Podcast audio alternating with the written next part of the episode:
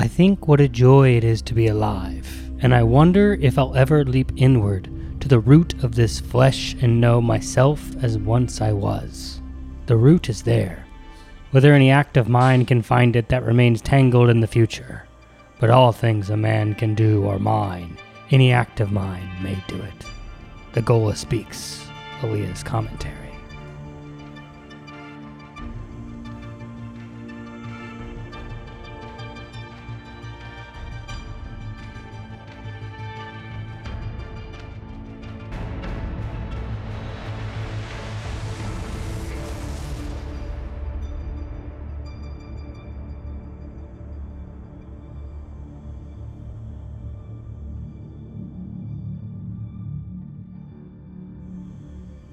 Welcome to Reading Dune, a podcast where we read Dune by Frank Herbert and talk about it. If you're a Fremen or a first time reader, this podcast is for you. My name is Caleb Pauls. And I'm Evan Diaz. And together we're going to read some Dune. Yeah, we are. Hey, you got the whole thing right that time, even though you were laughing. My wife is like right out of my like eye vision as she's walking out the door and she's just mimicking me saying the words meh, meh, meh, meh, meh, meh, meh, as I put on my quote unquote podcast voice. Right. when I start. She's heard every Dune intro ever. Uh, yes, because I, we only have like one room, shared room in the house where we do everything. So since even the beginning, since like chapter one in Dune, she's heard it all it's so funny. She's she, she's a big fan of the movie, so it's I mean it's a win win in my book. Yeah. Hey, that's it. All right, we made it to the falling moon chapter. Yeah. Um. First, I'm gonna get you, you Evan. You just finished the chapter. What are you What are you thinking? What's happening? What's going on in your head?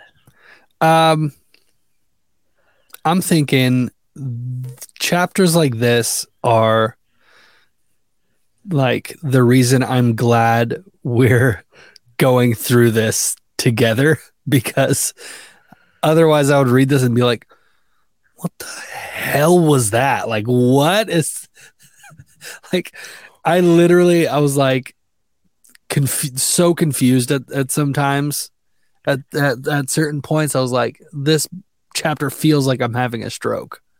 Um, yes, yeah, that's an accurate feeling. Um, because Paul is tripping balls for right. most of this. Right. And I had to just like go back and reread certain things, and there's like a bunch of really big words that I was like, huh, huh? you know, like, welcome to Dune. yeah, this this chapter was very Dooney and very uh made me made me feel not very intelligent. Hopefully, by the end of this, we're going to get your take on what do you think the vision of the falling moon means? Oh God, okay. that's where we're going. Um, yes. Andrew Floyd says on YouTube, I think we said this on the Discord, but this book benefits from multiple readings, and this chapter is just one of those. Yeah. Yeah. So this is we're gonna we're just gonna dive in. Um, just real quick plug. You can get your merch. I've seen people with mugs and hats. I've seen a couple shirts. They look great. Uh, you can get some at readingdune.com. Also, if you want to give the podcast five stars, and if you haven't already, this is now your time. This is your this is this is your uh, moment the sign you've been waiting for. exactly. give our podcast five stars. Ooh, falling forever. Okay. yeah. All right. There it is. There's the there's there's the stuff. Um all right. I want to dig into this quote up front because it's Alia's commentary on and I think this is this probably happened in their our last chapter when they're like flying together having that conversation and he and Hayt is like pondering life Hmm. Um, when you read it, Evan, what did you think? As he pulls his book out, thumbs back to the beginning of the chapter. I love when you narrate my movements because I forget that some people just listen to this. Uh, I was confused right from right from the quote Bam. because it's like the Ghola speaks. Yeah, okay, I can. But then it says Alia's commentary, and I was like, wait, what? Is it the Ghola speaking? Is it Alia speaking? Is it It's Alia speaking about Hayt, speaking about Hayt, speaking. that's that's too much. See, okay, now we're just being confusing for the sake of it. Okay, so what Hayt is saying, right? He's like happy to be alive again, Right. but he wonders if he can ever. There's so he wants to know who he is. That's Right. That, existential crisis. Who am I? Yeah. Am, am I the person they programmed me to be? Am I Duncan? I'm having weird memories, which it pops up in this chapter. He talks about him having quote unquote visions. Right. And he like wonders, like, he can do everything that a regular man can do. And maybe any of those small actions, maybe it's the way he plays with the sword, or maybe he makes love, or maybe it's the way that he puts his ponytail up, or that will cause something to happen and he'll remember everything. Right. He'll snap back into being Duncan, Idaho. Yeah, that's what he's like. Maybe that's what maybe that's what happen. Maybe who knows? So Okay. that's what. Because again, even in this chapter, Paul is like looking for Duncan. When Right. he shows up, he's we're looking where you're in there somewhere, but where are you? Right. Which will be a common theme for Hayt. We're looking. Is Duncan in there somewhere? Right. I wanted to ask the question like, is that a thing? Can that happen? But then I don't know that I want that answer. I don't know if I'm going to give you an answer to that question. Fantastic. Yeah. Yeah. All right. So this chapter starts with Paul laying down, completely entranced, high out of his mind, tripping balls on melange. Cool. He's taken an ungodly amount at this time. Um, there's probably a couple reasons he's doing this. He's probably kind of on a stress. He's had a couple weird days. He's contemplating how do you kill a god, and he's gotta he's gotta go he's gotta see something. So he takes an ungodly amount, and he's laying on his bed. He's deep inside his ocular trance, and this is what he sees. Paul saw the moon become an elongated sphere. Whoop. It twisted and it rolled and twisted, hissing. Sss, the terrible hissing of a star being quenched into an infinite sea. And then down, down, down, like a ball thrown by a child. And then it was gone. The moon had not set, it was gone. There was no moon. Everything around him quaked. Terror swept over him. And then pop! He jerks upright. His eyes are wide open, but he's still half in the trance, but he's like half in and half, half out. Yeah. That's our our little little quote there, our little passage. That's the first thing. So what, what when you read that, what did you think? I thought I'm confused. no, I um I mean, I was trying to picture it, right? Like Right. there's so much imagery happening and like the moon become an elongated sphere like a football like like i was just picturing trippiness there's no like right way to imagine this i feel like you know because it's just trippy and then Mhm. he's like wakes up and the the moon is like being all warbly and warpy because he's tripping out and then suddenly it falls and then it's gone and then he wakes up you know Yeah. Yeah. Now here's the question. And I think I need to clarify this right up front. Evan, when we've looked back at Paul's visions, how are they how have they worked? oh that's feels like a big question i mean he sees he sees the future but there's like ups and downs is that what you're talking about like there's right, right. He hidden sees- parts and visible parts and right. And so, but, it's he's- like the the future, like the actual real reality future, not or a possible future. yeah, It's not symbolism. Sometimes it's symbolism. yeah. This But- feels more like a dream. Yeah. When I like, he'll have visions of like knowing the guild is up there, Right. right? Or visions of Alia being born, even though she's still in the womb. Yeah.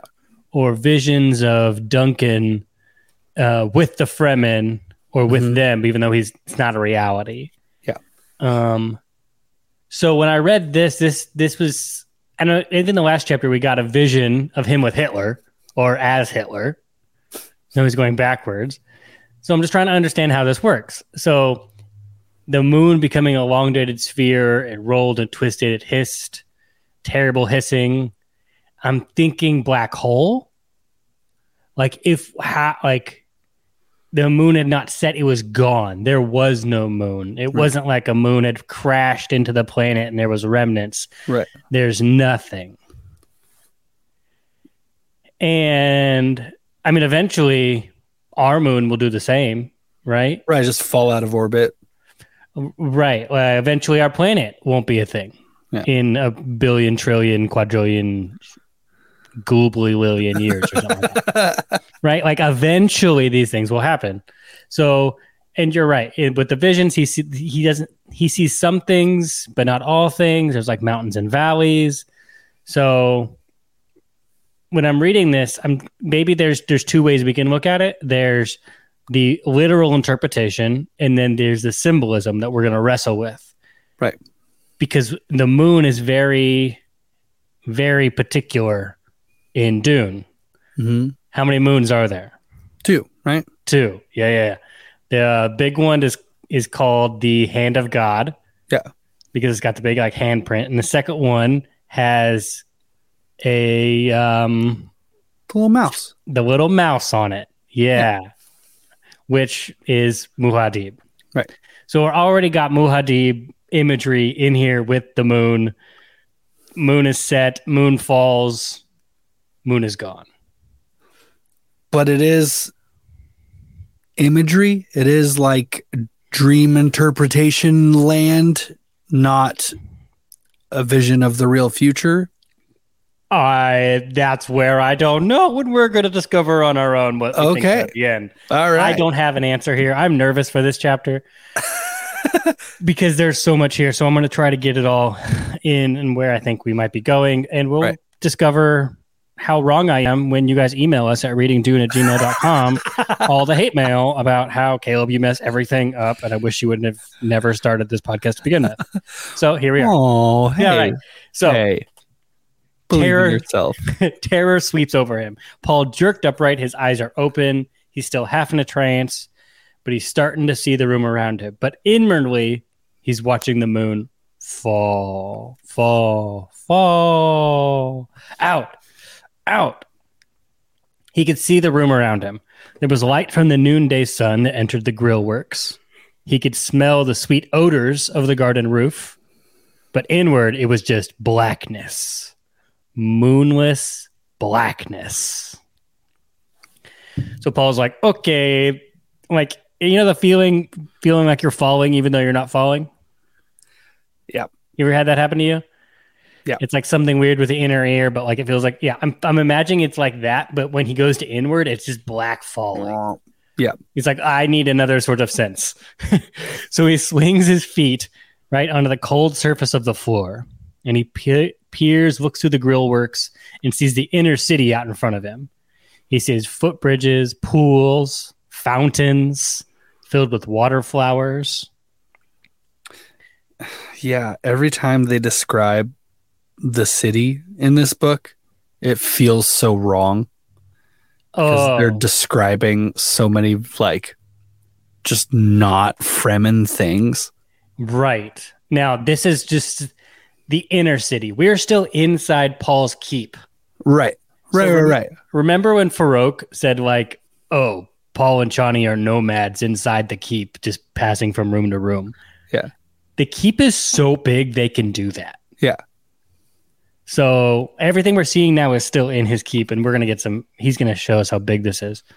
It's huge. Yeah. All right, but Paul's not done with his high yet. the spices still consumed him, and all he can think about is this vision of this lost moon.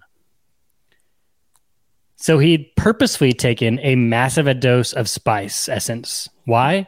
To penetrate, or to, yeah, to throw mud up by the tarot. All it would show him was a fallen moon. So he took the he did the tarot cards. He saw a falling moon, or the cards popped up. He said, "Screw this!" Takes a huge dose of spice, muddies up everything for everybody, and all he sees is this falling moon. Okay. So nobody, if you're in prescience, can see anything now because everything's just blah. Okay. Okay. Now I'm confused. Um, because uh, okay, it says it had taken a massive dose of the spice essence to penetrate the mud thrown up by the tarot. So it's like, is that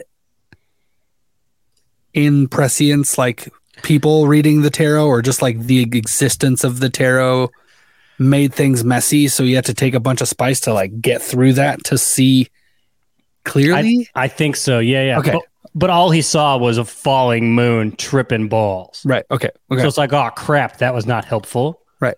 Whatsoever. He knew what he needed to do.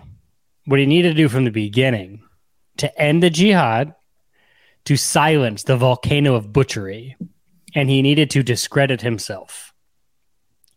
That's what he needed to do from the very get go.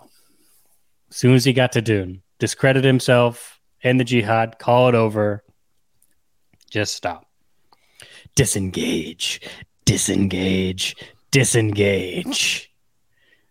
The smell of flowers on the roof garden reminded him of his beloved, be- beloved Chani. He longed for her arms right now. What would Chani say about this dream? What should she say to her? What? What? Sh- I'm sorry. Now my, my notes are all weird. Uh, what would she say, right? If he had this, if he had a particular death in mind, Hmm. knowing what will come, why not choose an aristocrat's death? Okay, he's he's already thinking. Well, if I'm going to end, how do I end this thing? How do I die? How does this work? Because if we think all the way back to um, Scytale, Mhm. Scytale's big, big thesis he's hinging all of this is that a creature would rather kill themselves than change or realize they've like they've become something they're not and they would rather just kill themselves. So that's what he's kind of thinking. Why not just choose an aristocrat's death, end on top, just do it. Paul's mind was still focused on the moon. The moon. Where is that moon? Paul remembered what Alia had said about the young woman found in the dunes. Everything fitted a pattern. You do not take from this universe, he thought. It grants what it will. Paul got up and picked up a conch shell from the seas of Mother Earth. He felt it in his hands, smooth. Its surface reflected the light of the moon. He looked up at the garden and saw a rainbow from the dust shining in the distance. Evan, when you think you know what a conch is? Yeah. Okay, what is it? It's those big, uh, swirly, spiky shell boys that you uh, find on the beach, or more likely see in movies. Is there any certain like movie that it reminds you of? Uh, right off the top of my head, Moana. Oh yeah, Yeah, man, Moana. I was thinking Lord of the Flies. that that also. I'm, I, I in my brain, Lord of the Flies is a book, not a movie. You know what I mean? Yeah, yeah, yeah. So I like didn't think of that right away. But yeah. When Piggy has the conch. Oh, Piggy. well, also, um, when you put a conch up to your ear, what happens? You hear the ocean. It's real cute. Which on Arrakis, Is uh, f- f- like fairy tale. oh Yeah. yeah, that's mystical right there. So, and this conch had come from Earth. So it's got to be like a relic beyond all everything. Yeah, and there's a lot of kind of like earth talk in this in this chapter. Yeah. That's interesting.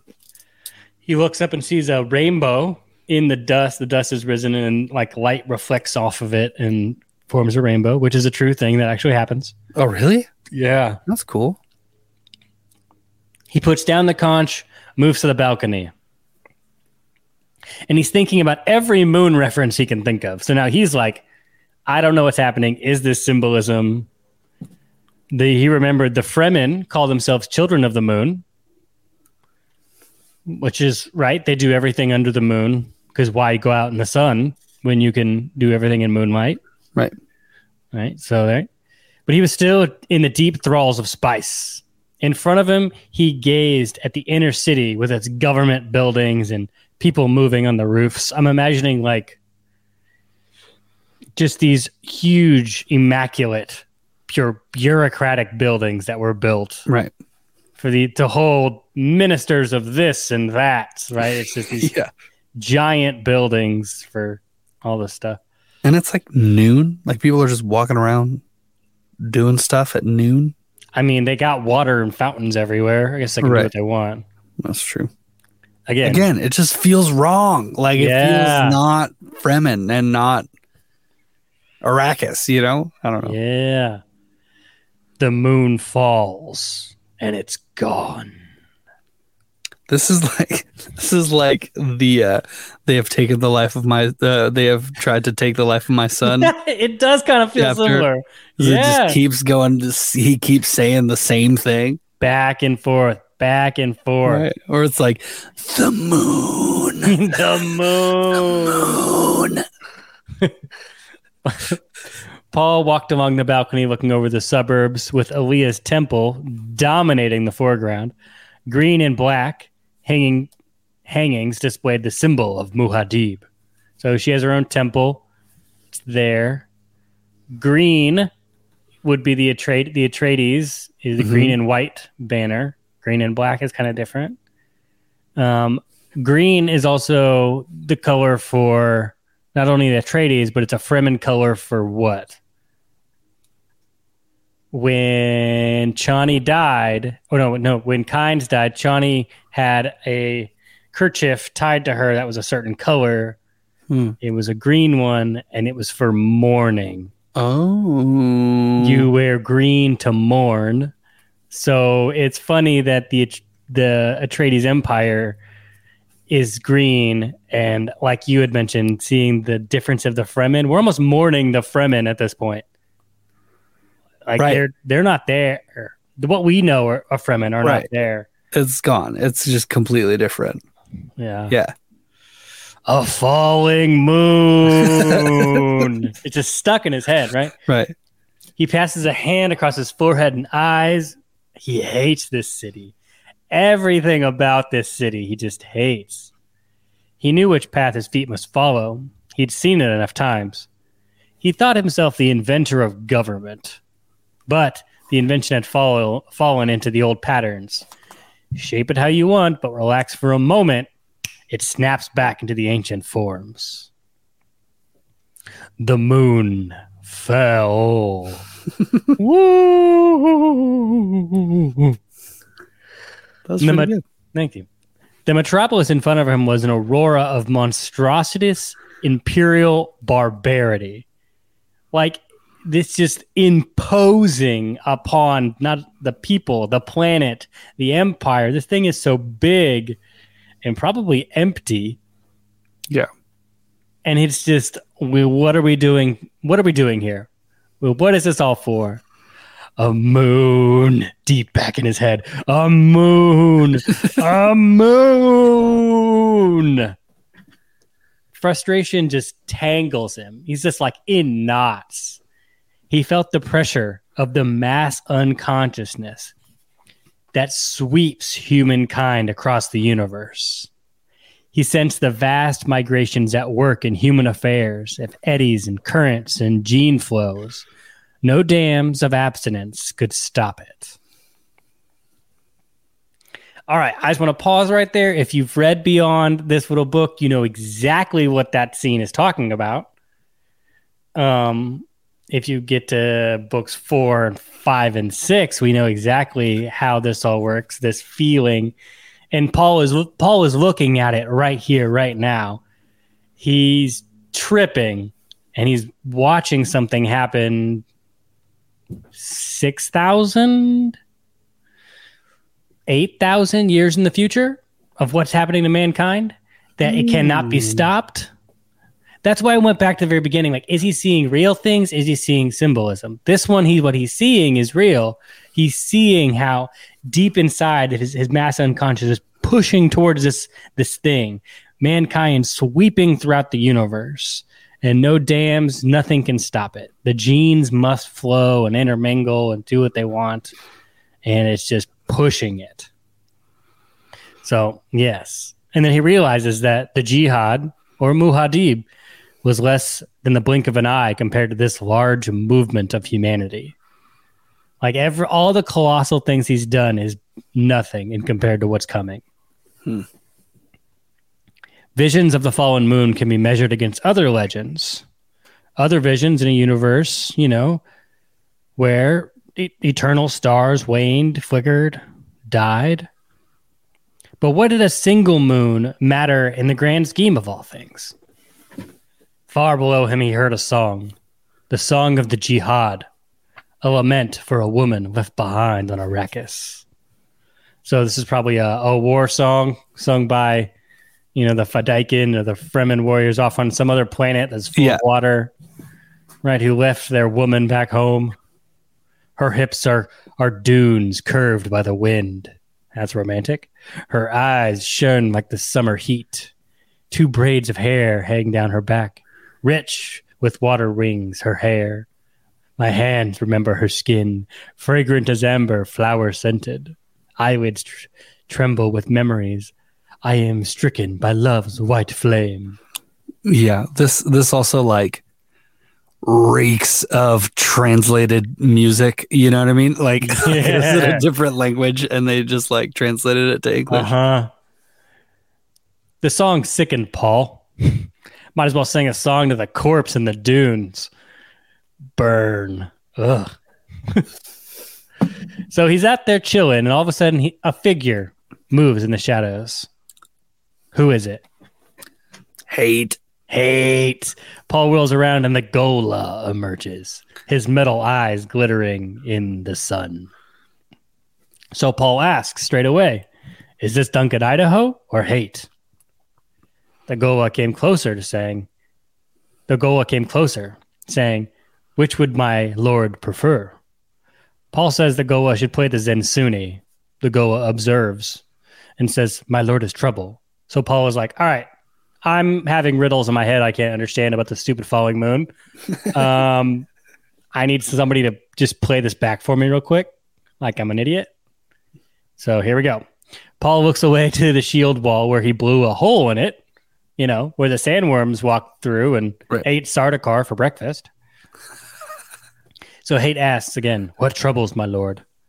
Paul says a vision. Hayt responds, Ah, when the Tleilaxu first awakened me, I had visions. I was restless, lonely. My visions revealed nothing. The, the, the told me it was an intrusion of the flesh, which made men and Gula Ghola suffer. A sickness. No more. Hayt's like, yeah, we all have visions. Don't worry about it. You're fine. Just keep Right. going as normal. it doesn't mean anything. Paul turned and deeply looked in the Ghola's steely, expressionless eyes, wondering what visions did those eyes see? Right. So Paul's like, wait, what? You have visions? Like, I know I'm the Kwisatz Haderach and I have visions, but you should not be having visions. So Paul just whispers, Duncan, Duncan. Almost like he's like trying to call it out of him. Like, come on, come on. I am called Hayt. Paul's like, okay. I saw a moon fall. It was gone, destroyed. I heard a great hissing. The earth shook. Paul just, or no, Hayt's just like, eh, you took a big hit of spice, man. You're probably just a little drunk. Like you're you're you're seeing things. Just go to bed. Paul asks Hayt to do his Mentat computations on the vision of the following moon. Hayt says that Paul is not living in the here and now, and this is just a symbol. Which is very true. He's not living in the here and now. He's a million other places. Hayt tells Paul, You've digested so much time, you have delusions of immortality. Even your empire, my lord, must live its time and die. Right. Which, I mean, if, again, Hayt's job is to destroy Paul, he's doing a great job. Like, you know what? Your empire's going to die. You might as well just have it happen. Right. Like, if Mm. if a guy's on the edge about to jump off a bridge and they call the like the FBI negotiators to come in, Hayt's not the guy you want on the other line. People like, just do it, bro. like everyone might, Might dies. as well go for it. Paul gets angry at this saying, as he's heard enough sad histories of gods and messiahs. He doesn't need special powers to know that. Paul just shook his head. the moon fell. Hayt and Paul now bickers Zensunni sayings back and forth in one another.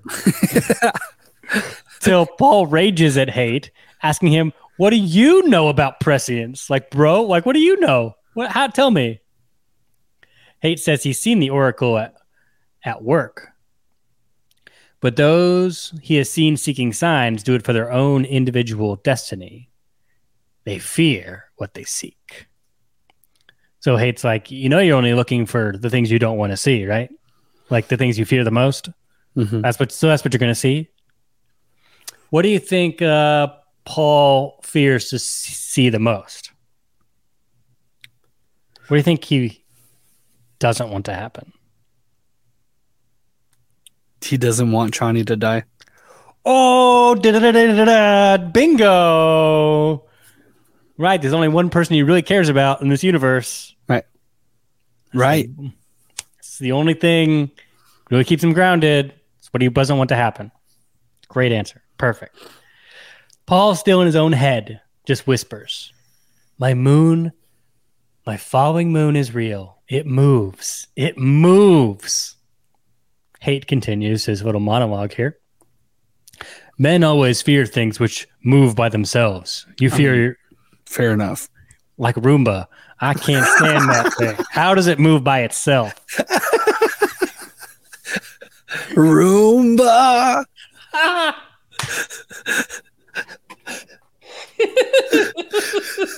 I really do hate my Roomba though. Like it always goes off on the most inopportune times. Right. Maybe because I just work from home all the time now, so I'm always home. Be much better if I went to an office and I didn't know when it was doing its job. I understand they can be useful. I just have a vendetta against my Roomba. It's unnatural. It's The room- unnatural. Edward Morris on on YouTube says the Roomba jihad. Yes. The Roomba yeehaw for sure. it's like the Butlerian jihad with, with just Roombas. Oh my gosh, that the terror. All right, Hayt continues. All right, men fear things which move by themselves. You fear your own powers. Things fall into your head from nowhere. When they fall out, where do they go? So he's basically saying, like, bro, your powers are weird. Do you even trust the visions you're even seeing? Right. Like, can you be? Can you even trust them? I think it's a fair question, but it feels leading Mhm. for him at this point. Paul just growls at the Ghola. You comfort me with thorns. Something happened inside the Ghola. His face changed when it snap. For a moment, he became pure Duncan, Idaho. He said, "I give, I give you what comfort I can." Yeah. Hayt becomes Duncan for a second and goes, dude, no, I'm sorry, bro. I'm trying to help, dude. It's okay, man. Paul wondered what had happened. Was it a momentary spasm? Was it controlled? Was it grief related? Like, what's happening here? What? What? Duncan, are you still there? Paul just whispers, My moon has a name. Then he went back into his vision. Whoop, here we go. He was afraid to speak, fearful his voice might betray him. The air of this terrifying future was thick with Chani's absence. Bum, bum, bum. Flesh that he cried in ecstasy, eyes burned him with desire. Everything gone back into the water and sand. Bye, Chani. Slowly, She gonna die. Paul opened his eyes and turned toward the plaza before Alia's temple. There he watched three bald pilgrims with yellow little robes scurry across the plaza till they were gone. Gone. Just like his moon would be. Jesus. no, Muad'Dib. Uh, the vision still fresh, fresh in front of his mind. Its terrible purpose gave him no choice. The flesh surrenders itself, he thought. Eternity takes back its own. Our bodies stirred these waters briefly, danced with certain intoxication before the love of life and self. It dealt with a few strange ideas, then submitted to the instruments of time. What can I say of this? I occurred? I am not, yet I occurred. What? And that's it. That's it. That's the end of the chapter. That's it. That's it. Okay. It must it must be exhausting to to have Paul's brain. You know, Oh man, I'm exhausted just reading it. Like crap, bro. like even before, like without the powers, just thinking like this, it's like, uh, The next line in my notes just says end. and I was like, wait, we're done? That's it? Yeah, that's it. Um so we're just gonna like oh my gosh, there's so much here. Let's talk about the moon. What do you think the moon falling means? I know. I mean, I'm still I'm still wrestling with like, is it an actual thing that he's seeing, or is it some kind of symbolic dream type situation? He says the literal literal words, "My falling moon is real." Right? Does that mean that it's like a vision of future reality? Does it mean that the falling moon represents Chani and her absence? Like this big, gigantic thing that's just a part of life is suddenly going to disappear? Yeah. Is it the following moon is Muad'Dib in his kingdom Right. that will fall and end into forever? Um Or is the actual moon going to fall out of orbit and disappear? Right. And he's he at this point in time, he's like, and he we know that he's seen well, I know at least that he's going like six thousand years in the future to see certain events. Like he's seeing certain things and glimpses of futures. Right. And one of them the moon fell, right? A black hole came or something, and it like elongated and tripped and disappeared. And he's falling into blackness that is nothing, and he is alone.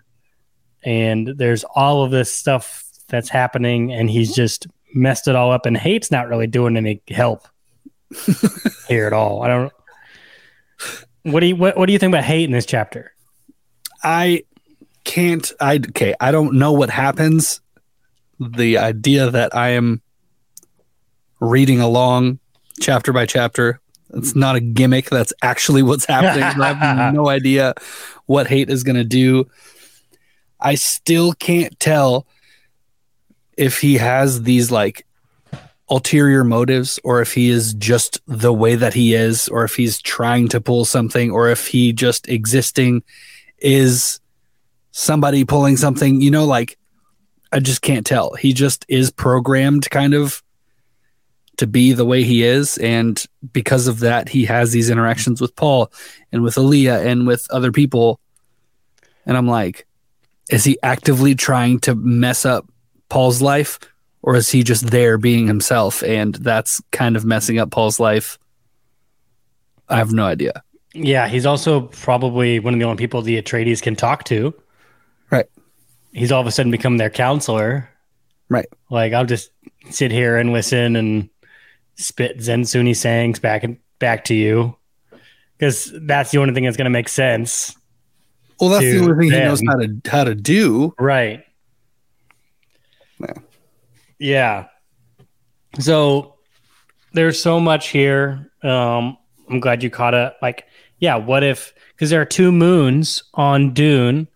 What if he is the big moon and Chani is the small moon, and now the small moon is gone? Like, Right. what if the small moon again is his his empire falling and it's inevitable? And that's where we're kind of getting to. He's like he's seeing, he's looked so far into the future that eventually it doesn't mean anything. Nothing he does actually matters. Just like we could say, uh, who's who's a big ruler in the past. Uh, we made the 300 reference um, to Xerxes. Yeah, right? Xerxes. Yeah, Right. We could look back. He Xerxes thought he was the god among in his time with his empire. Here in 2022, like, Eh, eh, Okay, I don't know if he had that much of effect on society, right?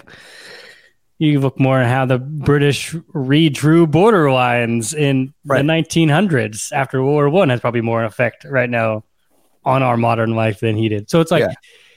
you look at he Paul is looking at this in inevitability, and it's probably not doing real well. He's probably not doing really hot in general because he hates everything. Everything he looks at in his empire, he hates. Yeah. From the colors of the banners to how big everything is to what he has to do to maintain appearances with the guards and everything. And so it's he's just not doing too hot at the moment and decided to take an ungodly amount of spice to try to work it out, but it Right. didn't help. right. And Hayt walks in. Paul turns around and says, "Dude, I'm straight up not having a good time." this was supposed to help. This is a bad trip. Talk me through it, bro. And Hayt's like, just jump. It's okay. no one will miss you. Stop. What are you doing? What's happening? awful. What's happening? And all he can think about is one day Chani won't be there. And it makes it even more sad. So we'll see what Paul does next after this existential crisis that everything will die, including his bride. or, sorry, concubine. They're not technically married, they're just love of the wife. Yeah. Where's my Where's my worm? Here's your I mean- comfort worm. I need my emotional support worm after this chapter. Uh, well, yeah, uh, that's the chapter. That's reading Dune Messiah. Everybody, Yeah. chapter eleven with the fallen moon. I there's so much. People are talking in Discord about it. Um, on all the things they're seeing. Um, quality monster Willie had a great take um, on Discord talking about how since Paul is a mentat, uh, he he's getting bad information and not seeing everything, so he's not seeing consequences to his actions because things are purposefully being hidden. So he, he's just wrestling to try to figure all this out, and it it doesn't help him. Um, but I think he's now resolute at the end that we're going to make sure that Chani doesn't die because that would suck. So yeah, water on fire. Nineteen says I would buy an emotional support worm. Yeah, I feel you on that. It's over here. Hold up. It's somewhere. Uh, if you want to support the show, patreon.com slash reading Dune. Follow us on Twitter. Stay spicy, everybody. And oh, and if you're watching on YouTube, here's Evan with his Oh, its teeth fell out. emotional support worm. Well, it's an old grandpa worm. They got they all got taken for crysknives. yeah. Just hanging out. There you go. Oh, there we go. Put them all. Yeah, put the teeth back in. Uh, thank you, everybody, for uh, reading Dune with us today, and we'll see you in the next chapter. Yeah. Peace. I see, my friends. Peace.